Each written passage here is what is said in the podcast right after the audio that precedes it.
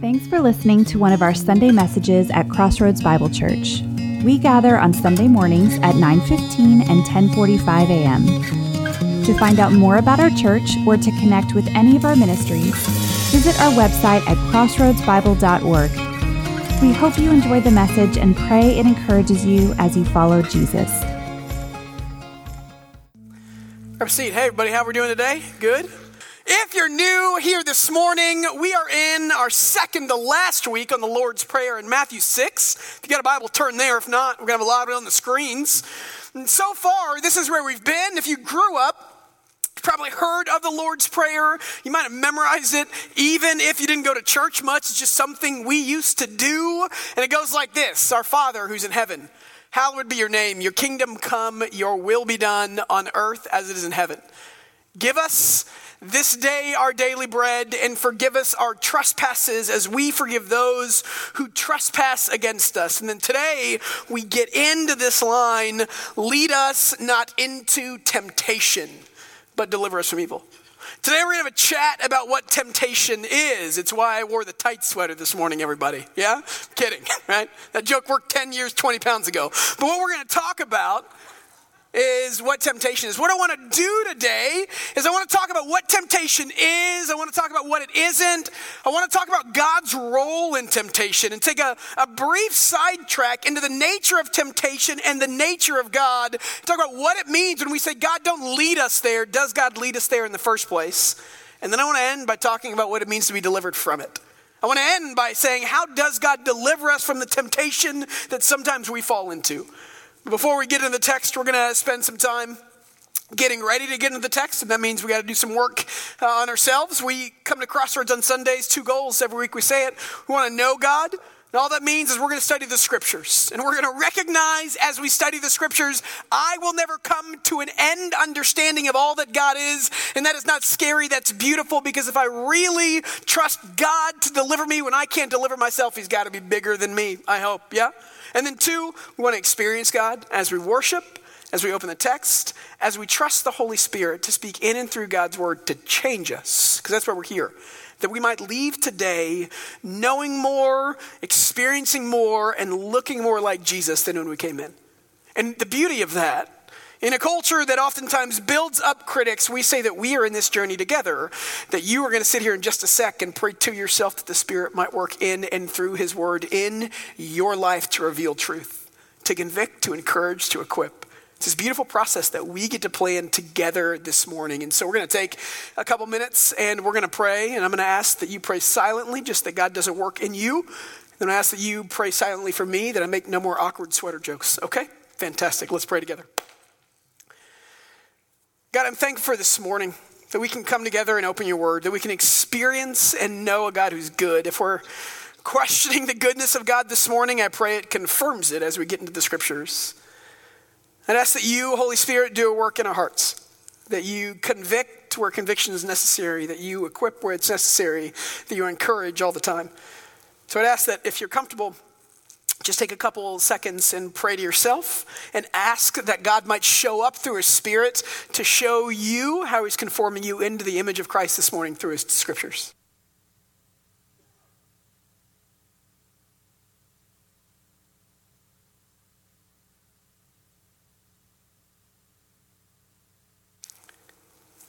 And I'd ask that you pray for me, that God works through my work and my words, that it might be encouraging, it might be equipping, might be beneficial for us all. We might leave this place knowing more and have, about God and having more confidence in God because we sat here together this morning.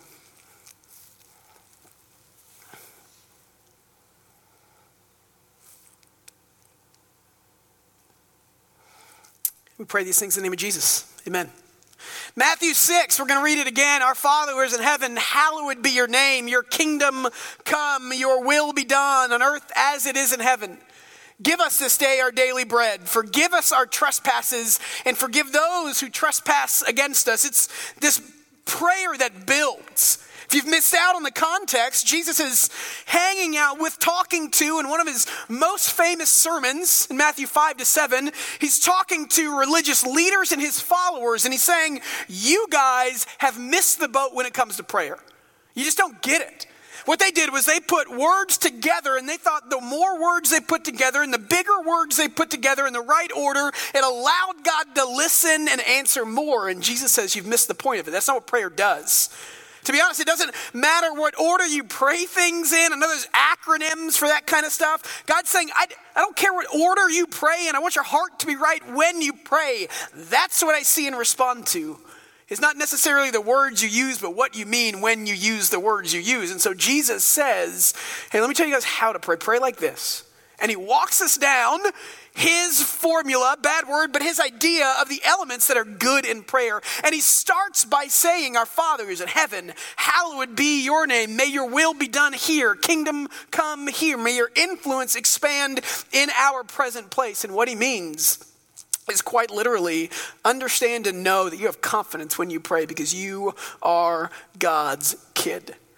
And so if you're ever scared to pray, Man, just remember how much you love it when your kids come and cry out to you. There's never a moment when we should be scared to pray to a God who's our Father and who loves us. And He says, in that moment where we feel commonality and connectedness to God, remember who He is. That's why we pray in the first place. He's hallowed and we're not. So God is good and responds and knows and loves, but He's also bigger and can handle the things that we come to Him with. And so it's our Father who we pray to. And when we understand our proper perspective of God, position before God, we can ask Him for stuff in a way that's good. So if we understand God as being a good Father who we need, He says, Pray that you might know that you need me every day. Give us our daily bread every single day. And we talked about the hardness of daily dependence in an affluent culture a couple weeks ago. How difficult that is for us to acknowledge that I don't need me, I need somebody outside of me, that I can't provide and create all on my own, that I need to re- rely on God to do those things. And the last week, we talked about the idea of forgiveness and trespasses. And what we did was we walked through the idea of really what forgiveness is and what sin is. And we interpreted that word trespasses, a couple different phrases that people use, or debts or sins, because the idea of trespasses is what he was trying to communicate, which is sin is a violation of the right of somebody else for my good, not their good. It is personal, and it is harmful, and it is hurtful, and when we sin, we hurt God.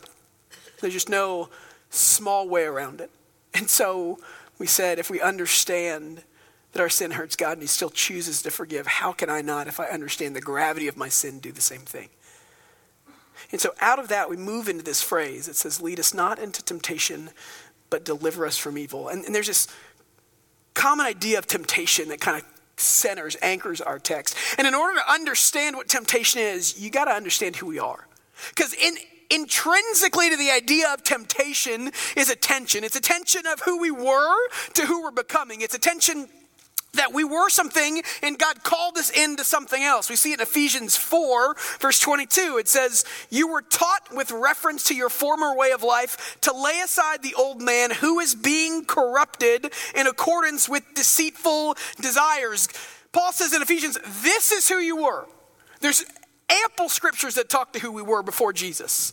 It says, before you were the child of God, before God made you new, you were something that you're not proud of now. You were an influencer of evil in your world. You don't have to be anymore. You didn't live in God's ways and rhythms. You were corrupted. That's not who we are anymore because we find Jesus and he gives us this identity. And he says, I define you not by who you were, but who you're becoming. I look not at your bad deeds, but Christ's righteousness. And then two verses later in Ephesians, when he fleshes out this idea in full, he says, and ignore that guy and put on the new man who's been created in God's image. And there's the tension in temptation. It's do I live towards the person I'm becoming or the person I was that I'm not proud of? Temptation pulls us back. Temptation says, live more like who you used to be, not who God is creating in you. Temptation says, live like the old man. God says, live like who I've created you to become. There's this tension of what temptation does. And it, it centers around our idea of identity, right? It's like I'm a dad now, and sometimes in the morning, I will hear this kid cry before I want to get up. And I will think to myself, this is a bad dream. And I will have to remind myself, no, no, wait that is my child, that is my child crying. I'm a father now, and that means something, you know? So I can't just lay here in bed and lay here in bed and say, she'll be just fine because of who I am now, my new identity. It calls me into action. Temptation says, lay in bed because who you are becoming is not as good as who you once were. It pulls us back instead of propels us forward into God's good design. So when we talk about temptation, it's those things that cause us to forget our calling and pull us away from our purpose. And that sounds grandiose and that sounds big, but every little decision we made either it makes either pulls us back or pushes us forward. Every single one. And temptations are those moments, those one, those singular moments when you sit and you have a left and a right, and we decide, do I live into who I'm becoming or to live into who I was? It's decision time. Lead us not into temptation. This idea that tension abounds in our text. And so before we go forward talking about the idea of God leading us there, we have to establish that tension exists. I know you have it in your life, I have it in mine. Who do I want to become? Who am I living towards? And so when we get into our text, lead us not into temptation, I want to, I want to talk through a little bit this morning of, of a theology of temptation. Because for me, this, this tripped me up growing up, right? It's this idea that I say these words God, lead me not into temptation. But if the purpose of temptation is to pull me back to where it came from, why would God lead me there? Why would a good God lead me to a place that's threatening to who I want to become in Him, to who He wants to create in me? Why would God do that? And to understand that, to understand that phrase, we have to understand the nature of temptation in God. So let's establish some things that we know to be true in the scriptures. One, we know in the scriptures, we're going to be in James 1 for a little bit. We know in the scriptures that God cannot be tempted. And says in verse 13 of James 1, let no one say when he is tempted, I am tempted by God. Here's why. For God cannot be tempted by evil. Temptation at its core, the tension exists because it's trying to pull you back into something you thought was good, but isn't good anymore. God, God doesn't have something that he was. God doesn't know what that desire is in the first place. So when we say God can't sin, what we mean really is not just that God can't sin, it's that God can't even be tempted by sin because temptation implies a desire that God doesn't have to go back to a person he never was in the first place. It's called the impeccability of God. God does not have the ability even to be tempted because that idea that we're tempted with something that we thought was good was never good to God, so he has no desire to go there, right? So when you take preaching courses, they, they tell you to use stories that make your audience like you more, right? They tell you to, to use stories that are personal, that we can connect with, that we can form a common bond with. I am not about to do that, everybody, all right? Here's the deal. It'd be like this when we talk about God and temptation.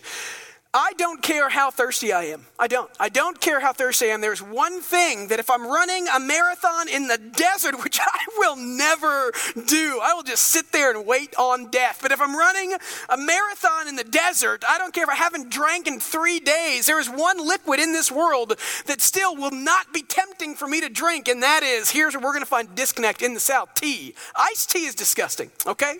It tastes like watered down something. I don't even know what that something is. And you know what's worse than iced tea? I'm about to say it, everybody sweet tea. All right? That's right. It's been fun being your pastor. It's been a heck of a nine months. All right? Didn't think it'd last this long, if I'm honest with you, but here we are. I do not in any way have any affinity or desire for tea. I never have. My family loves it.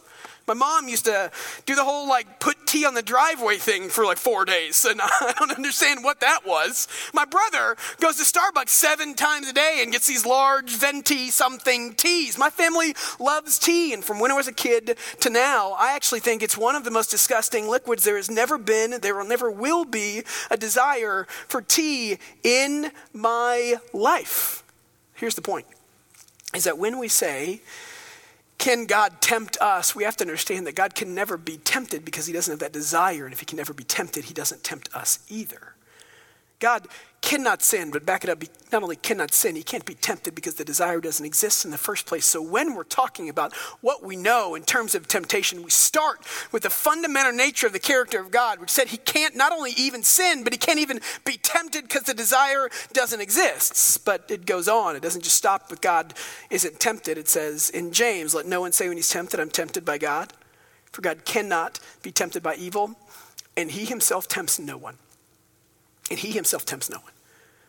So, again, we're talking about what it means when it says, God, lead me not into temptation. And I want to make sure we understand that's not saying that sometimes God leads us into temptation because the Bible's pretty clear that God doesn't lead anyone into or God cannot ever tempt you. And here's why because tempting intrinsically implies something bad.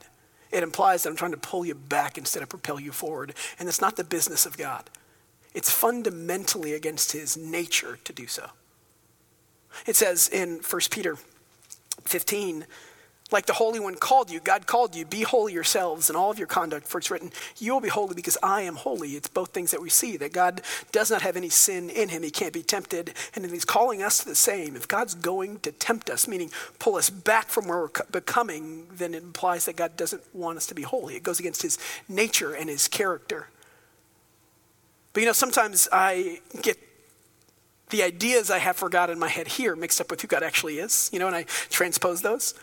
And so sometimes I think that God is like a teacher, and, and I don't know where I thought this, but growing up in school, I always thought that teachers loved, like not just liked, but took great joy in taking a big red pen out and marking up my paper. I thought the more that I got wrong on tests, the more joy they had when they graded. And that might be the case with really problem students, but that's a teacher issue, right? The problem is then I became a teacher. I remember that I think it comes from the idea that I don't know if you guys ever did the trade and grade thing growing up. I, it's just when teachers didn't want to grade your quizzes and they'd say pass it to the person on your right and grade theirs. I adored when people that gave me their papers failed, okay? And it's not because I'm, it is because I'm mean. I'm just competitive, right? It meant that I bet, that, it meant that I beat somebody on that quiz. And I thought that's how our teachers felt and that's how God felt about us. And he puts these things in our way to trip us up just so he can look over at it and say, see, I told you that'd trip you up. I knew you weren't ready. I knew it. And then somehow, in some way, take joy in our pain, but that's not the God that I see in scriptures. It's not a good father. Because then I became a teacher. I taught for one year at a private school in Denton part time, and I was working here too. It was an eighth grade class, and I taught a theology course. And man, I remember you just learn to love these, these students and you want them to do well. And because I believe in the information, because I believe it's good for them, I want them to learn it. It's not like math, right? I believe in this. And so I, I think it's for their good, not just because, right? And so I literally want them to learn and love the stuff that I'm teaching. I gave my first test and it came back and the average the average grade that I graded was a 59. and I learned two things from that. One, I should not teach. And two, and two, I learned that I wasn't happy when they failed. I learned wasn't happy when they failed because I didn't want to pull them back into something they were. I wanted them to see who God wants them to be, to learn more about theology. I want them to, when they come to tests, win. So when we talk about the fact of testing or tempting, when we talk about God's role in it, we have to understand there's a couple different words that are really similar. One is testing and one is tempting. And God absolutely tests, but it's different than tempting. Testing is the noun in the Greek and tempting is the verb, and they imply two different things. And we see it in James 1. It says in James 1, uh, verse 2 My brothers and sisters, consider it nothing but joy when you fall into all sorts of trials. That trials, there's the same word, really broad word in the Greek for all sorts of things that might test you. And here's something we have to acknowledge that God does allow us to be tested. He does. God allows moments in our life that challenge where we are, that challenge our faith. And here's why because when we're tested, we grow. We don't grow without Him. I would never have memorized all the stuff if I didn't know there was a test on Friday. And what God wants, His good, isn't that you stay where you are, but that you continue to grow and become. And if that means you're going to get tested along the way as ultimate good, isn't that you stay where you are, but that you look more like Jesus tomorrow. And so tests aren't bad, tests are for your good. So this weekend, uh, my wife was at some church's women's retreat. And so I got a lot of extra time with the kiddo, you know, and I was so joyful all the time.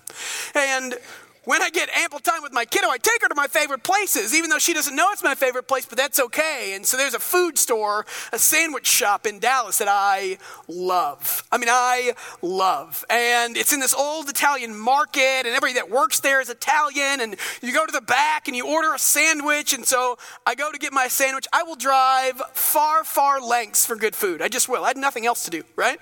And so I take my kid and we get to the little counter, and this old Italian woman walks up and she looks at my kid and she says, Oh my gosh, your child is beautiful. I said, Thanks. Right?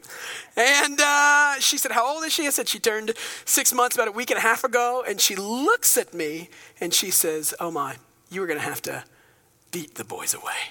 and I said, She's six months old. And she said, Still. And I said, Yeah, but she's six months. I think I got some time. She said, It comes faster than you think. I said, But let's just pretend like she's six months sandwich lady and I have some time with my daughter in my sandwich shop before I have to worry about all the boys. And then she looked at me and she said, It starts in kindergarten. And I said, Come on. I said, Can I please have my sandwich? You know, and I'm just, I'm trying to enjoy this ideal moment with my kid and my sandwich without being worried about all the people that are trying to steal things from my daughter. And I thought to myself, I'm never letting her leave, right?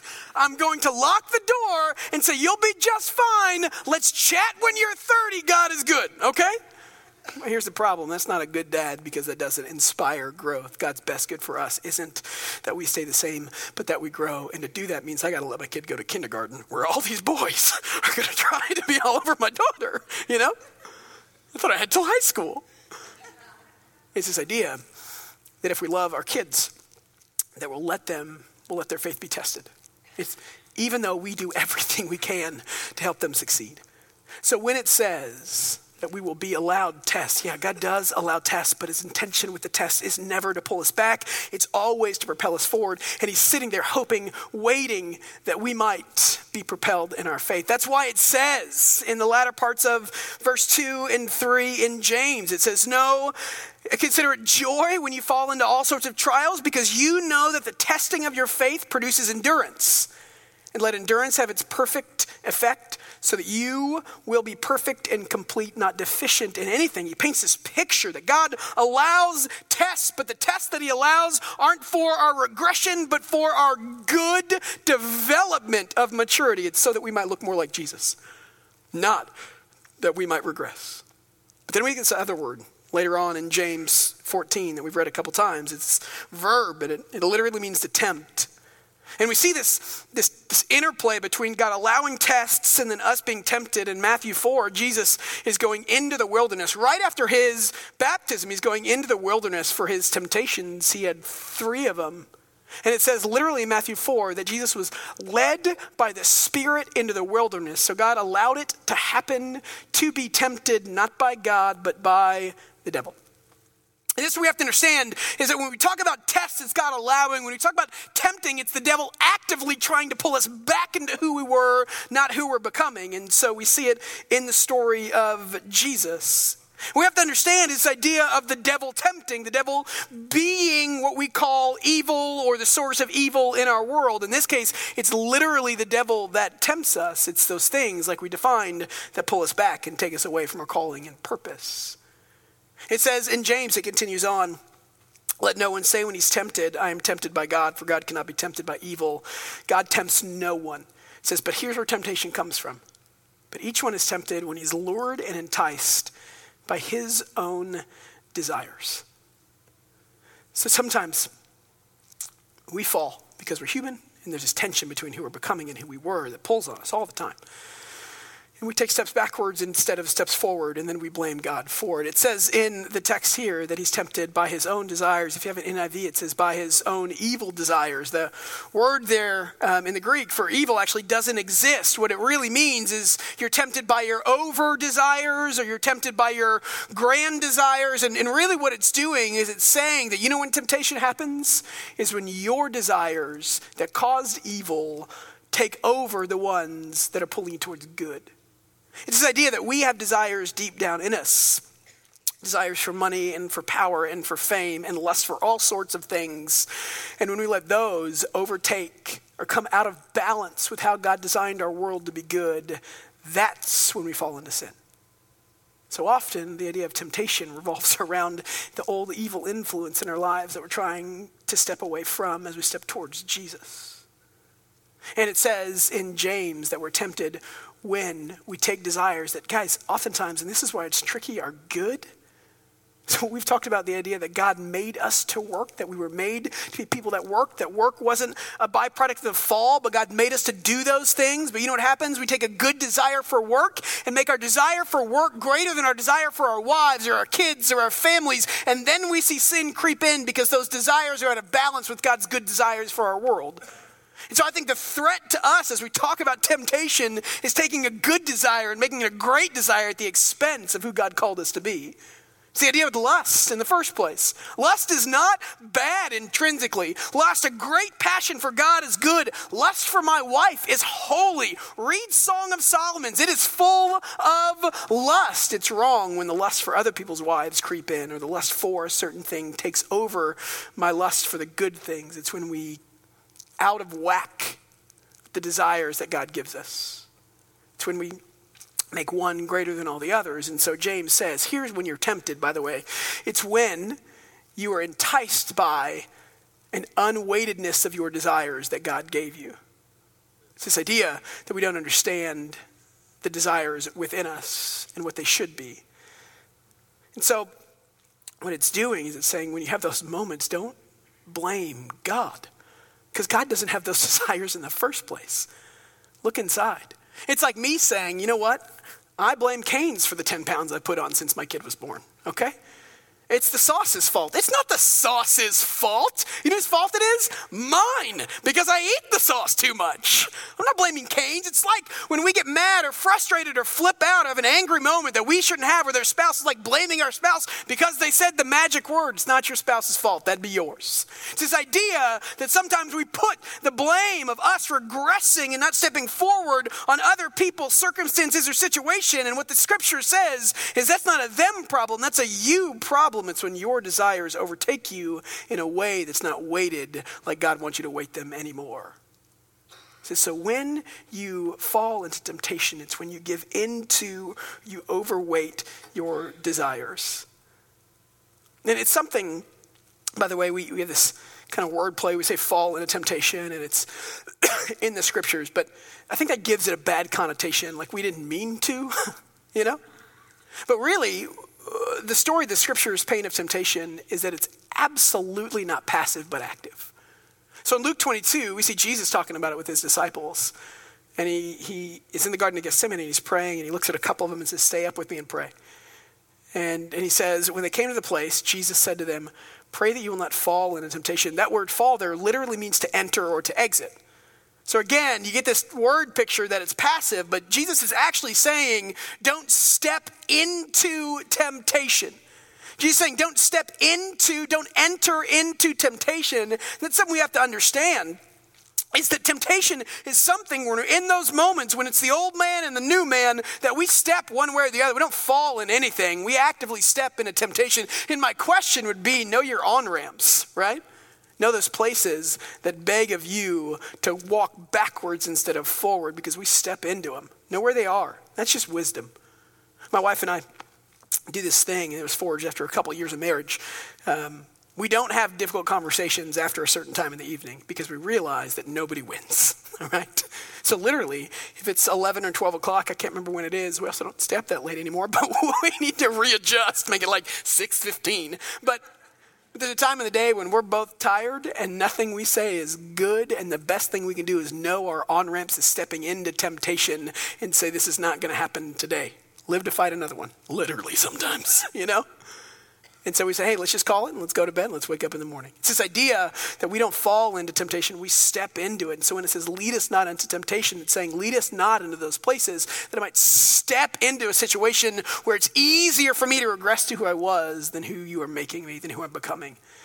So it's this common idea that we blame God for the places where we're being lured by our own desire, and we can't because God doesn't know what those desires are, He doesn't have them. And there's an author that I like, and he says, Lead us not into temptation, just tell us where it is, and we'll find it. You know? The idea that oftentimes we blame God or we blame a situation or a circumstance, and really it's just our desires that were intrinsically fallen manifested itself in any circumstance or situation. And so what happens is really temptation leads to one place Temptation leads to sin, and sin leads to death. It finishes, James finishes his thought in verse 15. Then, when desire conceives, it gives birth to sin. When we give in to the desire, it gives birth to sin. And when sin is full grown, it gives birth to death. Really, what we have to understand is God's role in temptation is all about motive. Because sometimes you can say, well, really, there's not a difference between tempting and testing. There's a huge difference between tempting and testing, and the difference is the motive that God has. God allows testing to build up our faith, while Satan tempts to tear down what God is trying to build up in the first place. One says, I'm pulling you back to who you were, and one says, I'm propelling you forward because you have to live life because I love you so much that I don't want you to stay locked in your room for 30 years. Your best good is growth if it looks like Jesus on the other end. So God's saying, Yeah, I'm going to allow you to experience life and live out your faith. God says, That's your best good. So there will be tests that come your way.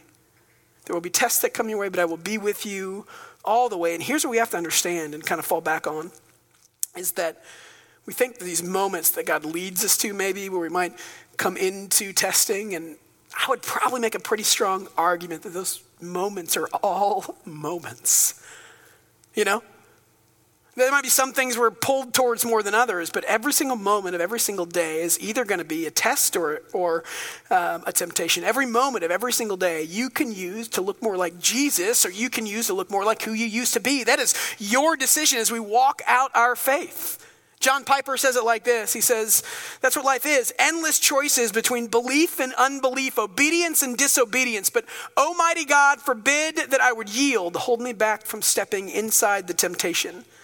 He says all our experiences are tests from God, and all of them are temptations from Satan. So, what it is, is an understanding and a realization that every moment of every day I can use to propel me forward or pull me back. Lord, lead me not into temptation. So, God doesn't tempt. In no way does God tempt us because He's good and because He loves us and because He's growing us. And temptation doesn't grow, it pulls back. God does allow testing because that's how we grow in the first place. So, what that does, it allows me to look at this text a little differently when it says, Lead me not into temptation. This idea of being led anywhere is a very Hebrew concept. They relied on God to be their leader and they followed. They relied on God to lead them to places that were good. That word lead there is seen a couple other times in the New Testament. The most notable one is there's a story of a guy that couldn't walk or move, the paralytic, and, and his friends pick him up and they take him to Jesus, but the room is so full that the only way they can get him to Jesus is to cut a hole in the roof and lower him down. Literally, it said there, same word, that his friends led him to Jesus. They picked him up and took him there. So when it says, God, lead me not into temptation, what he's saying is, God, don't lead me because I know you lead me because you're my good father. Don't lead me to the places where I'm unable to say no to who I was. Limit those as I'm tested because I know I need to grow. Limit those places where I can't see myself overcoming as I want to push into who I'm becoming. So let me earn some of your trust back as good Texans. I also hunt. Okay? No sweet tea, but there is hunting. So you can balance that out yourself. Yeah? And and I uh, I used to I used to hunt a lot more before wife and kids and a buddy I hunted with and and there's a couple hundred acres that we go to about 30 minutes from here and we go dove hunting and there's a couple different water places on the land or duck hunting and dove hunting and and he's got a truck and I have a Honda Accord Coupe, everybody. It's a manual transmission and it's got two wheel drive and they're both in the front, okay? And so every once in a while we'd show up and for some reason either he'd be down somewhere or I would have to follow him because I have to leave early or there's some situation where I would, say literally follow me. And I was like, we're going to drive off road on a couple hundred acres and you want me to take my Honda right? You know what? This was not made for this. And he'd say, You're going to be fine. And I'd say, I don't think you understand. You have a truck. Your wheels are as big as my doors, right? And he'd say, No, it's going to be fine. I'd say, John, it just rained and it's going to get messy. He said, I won't take you by those places. I'd say, If you're going to lead, you need to lead me to the places where I won't get stuck. And he would. And he'd say, fine, we're going to go around this big way, or I've scoped it out, and here's a dry patch here, and here's a, a wet patch here, and we'd avoid some of the wet ones because he knew I wouldn't make it through. When he says, lead me not into temptation, we're literally begging God as he leads to limit the amount of temptations we experience because we know he's good, because we don't want to experience the consequences or the weight of sin. Because we just realized what it was and asked to be forgiven from it. It's this idea I read this week, a few people used a common example, and they said it's kind of like if you're with your kid. Let's pretend, let's give a couple things up for common knowledge. One, kids like candy, okay? Two, kids eat too much candy. Let's just assume those things are true.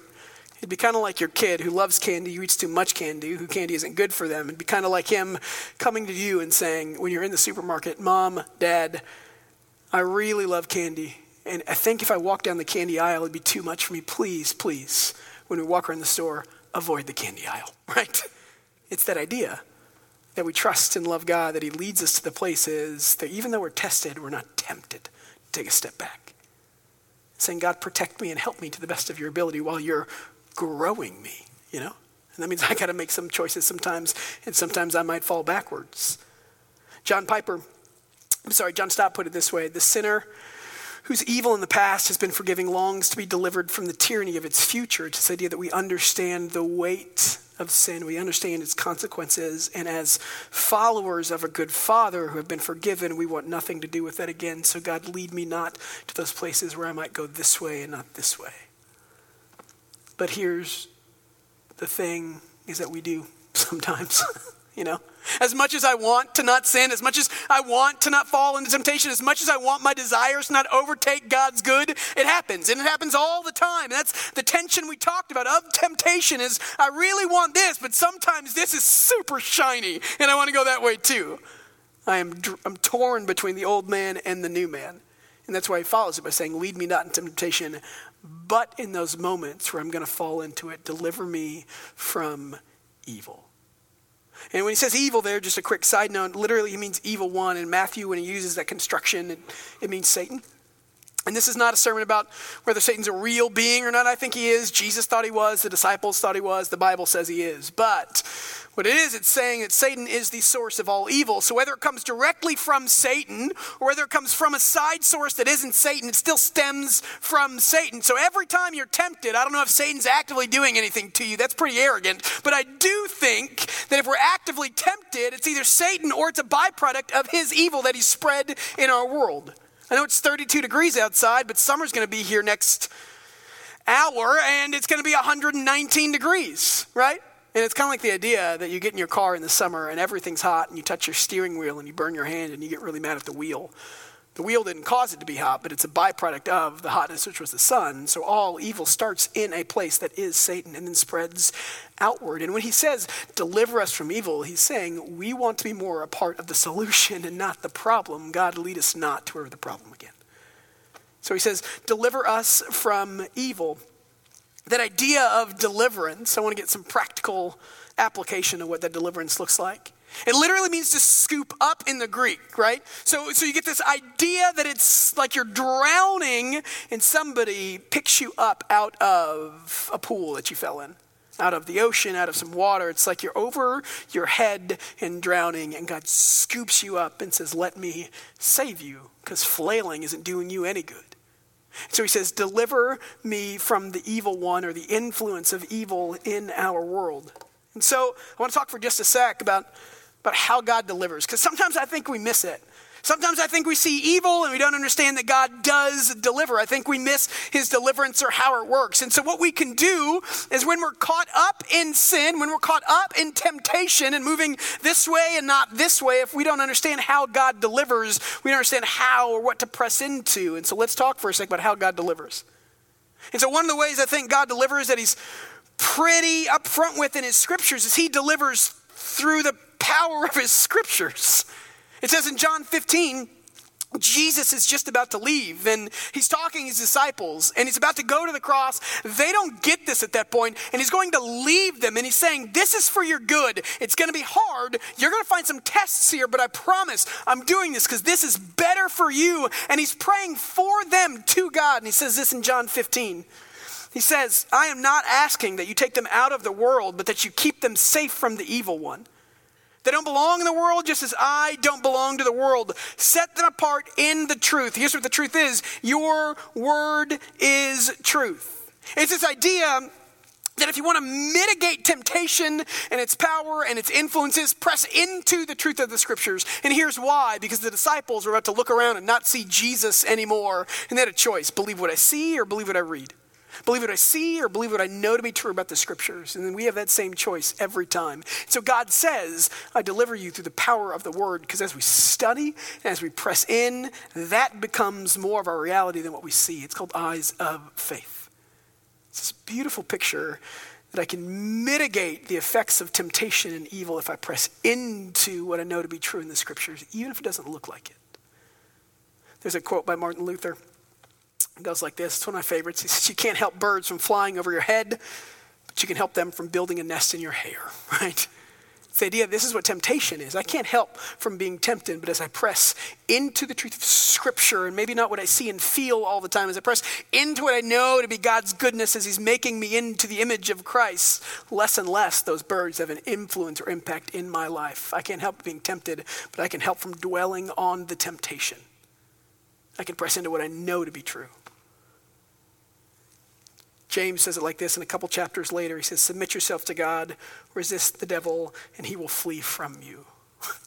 it's the truth that as we press into the truth of scriptures, our passions become what the scripture's passionate about.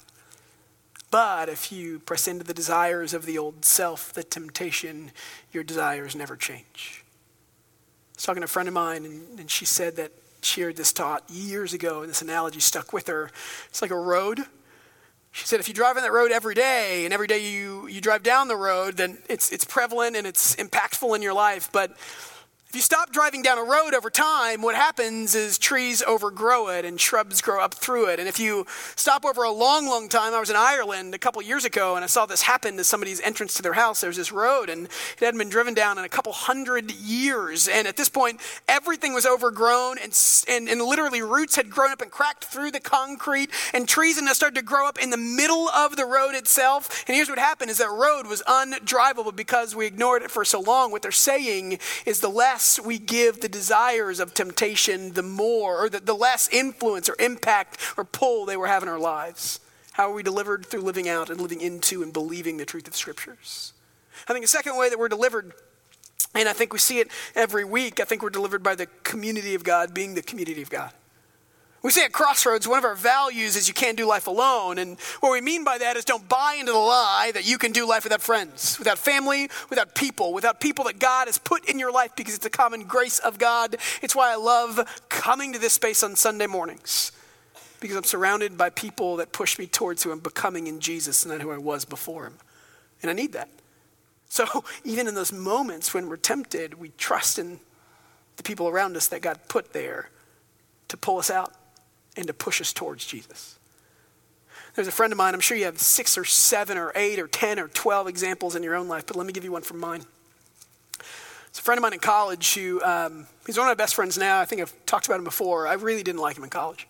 I didn't like him. I met him. We were, I think, sophomores, and and he was um, he was just really annoying to me. He was very, very loud. And let me tell you something. I don't love loud people because if you're loud, I can't be. There's only room for one. Everybody, all right? And so I remember he was really loud. And then, like college kids, you don't have a lot of money, and so you don't have a lot of clothes sometimes. You find one thing that you really like, and you wear that bad boy out. I've done it, you know? So we had this one shirt, and it was yellow, and I think it was Urban Outfitters, and it said, I have a black belt in keeping it real, and had a karate guy, you know? I swear I saw him 20 times. It's the only shirt I saw this kid in. And that just made me more annoyed with this man, right? So fast forward to our senior year, still didn't like him because I was super Christ-like.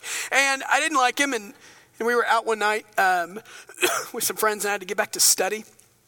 And so I said, hey, does, is anybody going back right now? He said, I am. I can give you a ride. I said, well, if it has to be you, okay? And so I got in the car with him, and we got to talking. And, and to this day, I believe that was set up by God, or at least, you know, we stepped into that, and then God used the moment. Because we just started talking about our experience at school, and we both kind of had a similar one, which was tough. We talked about how we were trying to actually keep all the rules at Moody this semester, which I was not good at. I was really good at breaking them. And so we said in that moment in that car when we had all these commonalities we didn't know we had, we said, hey, here's the deal. Here's what I want to do is no matter where you're at or what you're doing, if you ever find yourself in a moment, in a compromising moment, in a moment of temptation we can either go this way or go this way, step back, be propelled forward, if you find yourself in those moments, call me. No matter the time, no matter the place, no matter the space. And we started doing that. Let me tell you guys, man, without giving too many details away, I needed it. There was no guilt, there was no shame. There was, hey, I'm in this moment and I don't know what to do and I know what I should and shouldn't do. And he'd literally say, I'm on my way. I'll be there in 10 minutes, you know? And to this day, we do the same thing.